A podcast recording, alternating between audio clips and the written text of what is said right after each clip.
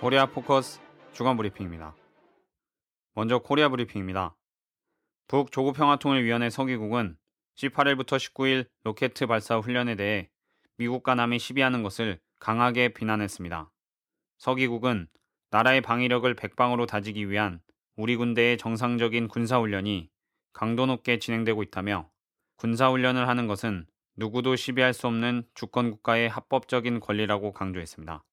이어 최근 미국이 핵 항모 전단을 동원해 미남 합동 군사 연습을 실시한 것을 지적하며 미국과 남코리아의 대응은 도적이 매를 드는 파렴치한 행위라고 규탄했습니다.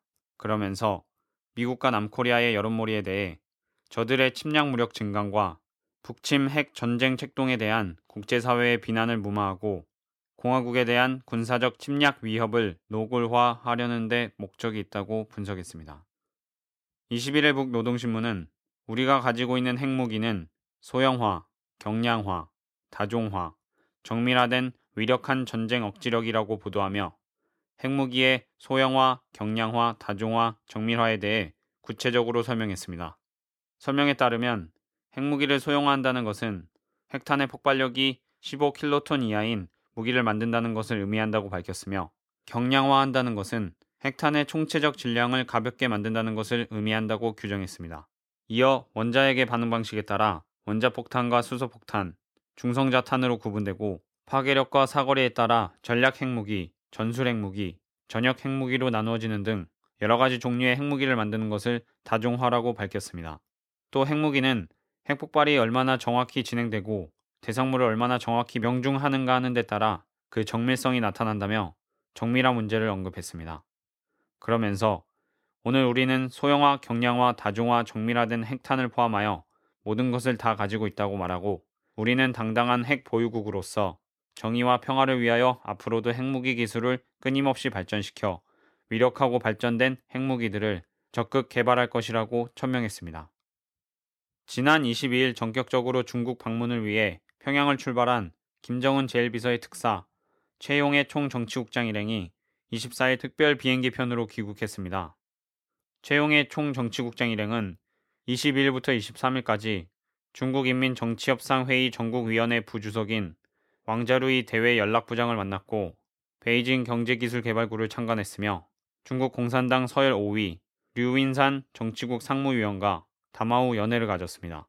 마지막 날인 24일에는 중국인민해방군 8일 청사에서 중국 군부의 2인자로 알려진 중앙군사위원회 판창농 부주석을 만난 후 인민대회당에서 시진핑 주석을 만나 김정은 제1비서의 친서를 전달했습니다. 시진핑 주석은 최용의 총정치국장과의 만남에서 전략적인 높이와 장기적인 견지에서 중조 친선 관계를 발전시키는 것을 매우 중시하고 있다며 전통 계승, 미래 지향, 협조 강화는 중국 당과 정부의 일관한 방침이라고 강조했습니다. 그러면서 중국 당과 정부는 시종일관 조선식 사회주의 강성국가 건설을 지지한다고 말했습니다. 북노동신문은 18일부터 26일 현재까지 5.18 광주민중 항쟁을 기획 기사로 집중 부각하고 있습니다. 연일 계속되고 있는 광주민중 항쟁 관련 정세론 해설은 광주대학 살해 만행은 전대미문의 반인륜적 죄악이며 광주 대학 살 만행의 배후 조종자는 미국이라는 것을 강조했습니다. 그러면서 자주권이 없는 곳에 인권이 있을 수 없다며 해방 직후 군정 통치, 파쇼 독재 정권 조작, 광주 대학살 만행, 정권 안보를 실현하기 위한 보안법, 진보 세력에 대한 마녀 사냥 등을 예로 들며 자주권이 없는 곳에 인권이 있을 수 없다고 밝혔습니다. 또 광주인민봉기의 역사적 교훈은 자주 민주 통일은 저절로 오지 않으며 오직 대중적인 반파쇼 민주화 투쟁에 의해서만 실현될 수 있다는 것이라며 독재 부활을 견결히 반대하는 반파쇼 민주화 투쟁을 촉구했습니다.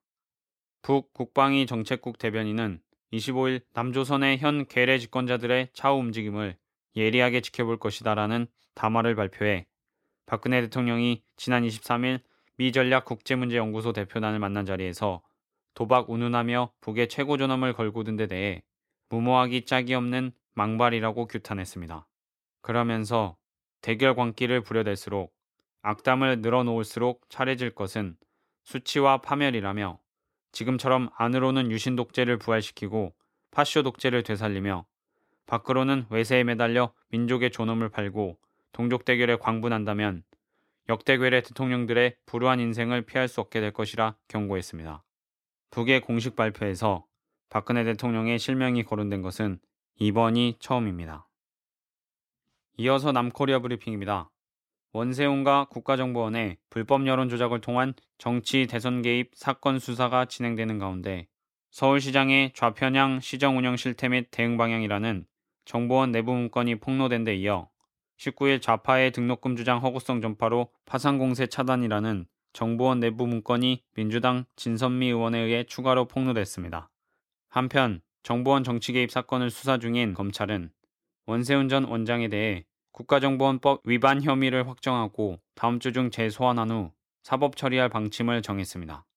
그동안 검찰은 원전 원장이 2009년 5월부터 지난 1월까지 정보원 내부 게시판에 원장님 지시 강조 말씀을 수십 차례 올린 배경과 의도에 대해 집중 조사했습니다. 한편 민주당이 고발한 이번 사건의 공소시효는 6월 19일이나 재정 신청 가능성을 감안하면 6월 9일 이전까지 결론을 내야 하는 상황입니다. 전쟁 반대 평화 실현 국민 행동은 24일 정부 종합청사 앞에서 오이사 조치 해제 및 남북관계 복원 촉구 기자회견을 가졌습니다. 6.15 남측이 서울본부 상임대표 박덕신 목사는 여는 말에서 이명박 정부가 오이사 조치로 6.15 선언과 14선언을 파기했고 박근혜 정부도 같은 길을 가고 있다며 합동군사훈련으로 외세 군사력을 끌어들여 평지 풍파를 일으키며 결국 개성공단마저 폐쇄시켰다고 말하며 6.15와 14선언 이행을 촉구했습니다. 참가자들은 지금이라도 불신과 대결을 조장하는 적대 정책, 전임 정부가 만들어 놓은 오이사 조치의 굴레에서 벗어나 평화와 협력, 실질적인 관계 정상화를 위한 조치를 취해야 한다고 주장했습니다. 6.15 공동선언 실천 북측위원회가 13돌 6.15 공동선언 행사를 개성 또는 금강산에서 진행하자고 22일 제의했습니다. 6.15 북측위는 지난 5년간 공동선언이 전면 부정되고 북남 관계가 완전히 파탄돼 민족 공동의 통일 회합이 이루어지지 못했다면서 6.15의 소중한 전치물인 개성공업 지구까지 폐쇄될 위기에 직면했다고 밝혔습니다. 그러면서 북남 관계를 원상 회복하고 자주 통일의 새로운 국면을 열어가는 유일한 출로는 공동선언 이행에 있다고 생각한다고 전했습니다. 6.15 남측위는 이에 6.15 공동행사를 개성에서 열 것을 제의하기로 했다고 호응했습니다. 21세기 한국대학생연합은 20일 반값 등록금 국민 여론 조작 및 정치 공작 규탄 기자회견을 통해 반값 등록금 관련 보고 문건에 대한 검찰 수사를 촉구하고 반값 등록금은 허구적 주장이 아닌 국민과 대학생들의 절실한 요구라며 반값 등록금 운동을 무력화시키는 어떤 정치 공작과 왜곡 선동도 단호히 대처할 것이라고 밝혔습니다. 24일 경향신문이 한국전력공사 변준현 부사장과의 인터뷰를 통해 미량 765kV 송전탑 건설 이유가 국내 전력난 때문이 아닌 아랍에미레이트와의 원자력 발전소 수출 계약 때문인 것으로 확인했습니다. 신문에 따르면 이명박 정부는 2009년 아랍에미레이트와의 186억 달러 규모의 원전 수출 계약을 맺으면서 2015년까지 신고리 3호기 원전을 건설해 원전의 안정성을 증명해 보이기로 약속했으며 만일 이를 어길 시 매달 공사비의 0.25%에 해당하는 위약금을 물도록 계약서에 명시해 지금까지 신고리 3호기가 가동되지 않을 경우 전력 수급에 심각한 문제가 생긴다던 한전의 주장이 허위로 드러났습니다.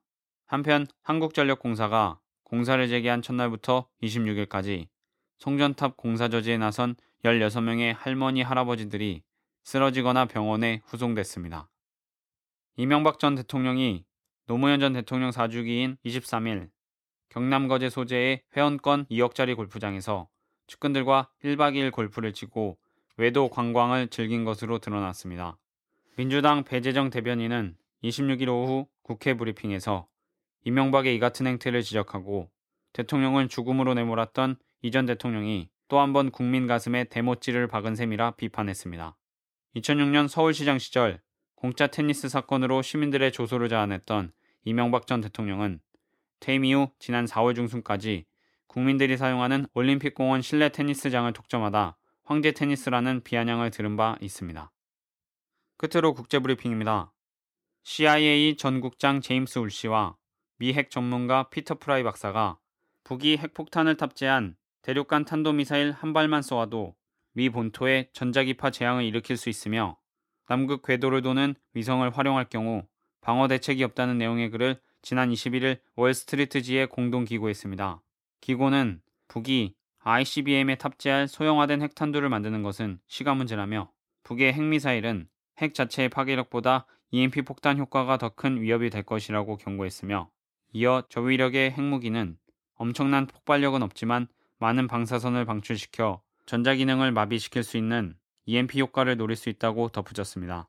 그러면서 EMP 폭탄은 전자망을 마비시켜 통신과 교통, 금융, 재무, 식량 등 현대 문명과 3억여 명의 미국인의 생명을 지탱하는 인프라를 파괴할 수 있다고 밝혔습니다. 백악관 대변인 제이 카니는 현지 시간 20일 백악관 성명을 통해 오바마 대통령이 다음 달 7일부터 8일까지 시 주석과 캘리포니아주 써니랜즈에서 회담을 가질 것이라고 밝혔습니다. 이번 회담에서 두 정상은 양자 현안을 비롯해 지역 국제 이슈에 대해 깊이 있는 대화를 할 것이라며 두 정상은 지난 4년간의 양국 관계 발전과 도전 과제에 대해 평가하고 협력 강화 방안을 논의한 동시에 두 나라의 차이점에 대한 건설적 운용 방안도 모색할 것이라고 말했습니다. 이달 초 존 케리 미 국무장관이 러시아를 방문해 시리아 문제 해결을 위한 국제회의 개최에 합의한 후 러미 양국은 다음 달 스위스 제네바에서 시리아 관련 국제평화회의를 열자고 제안했습니다.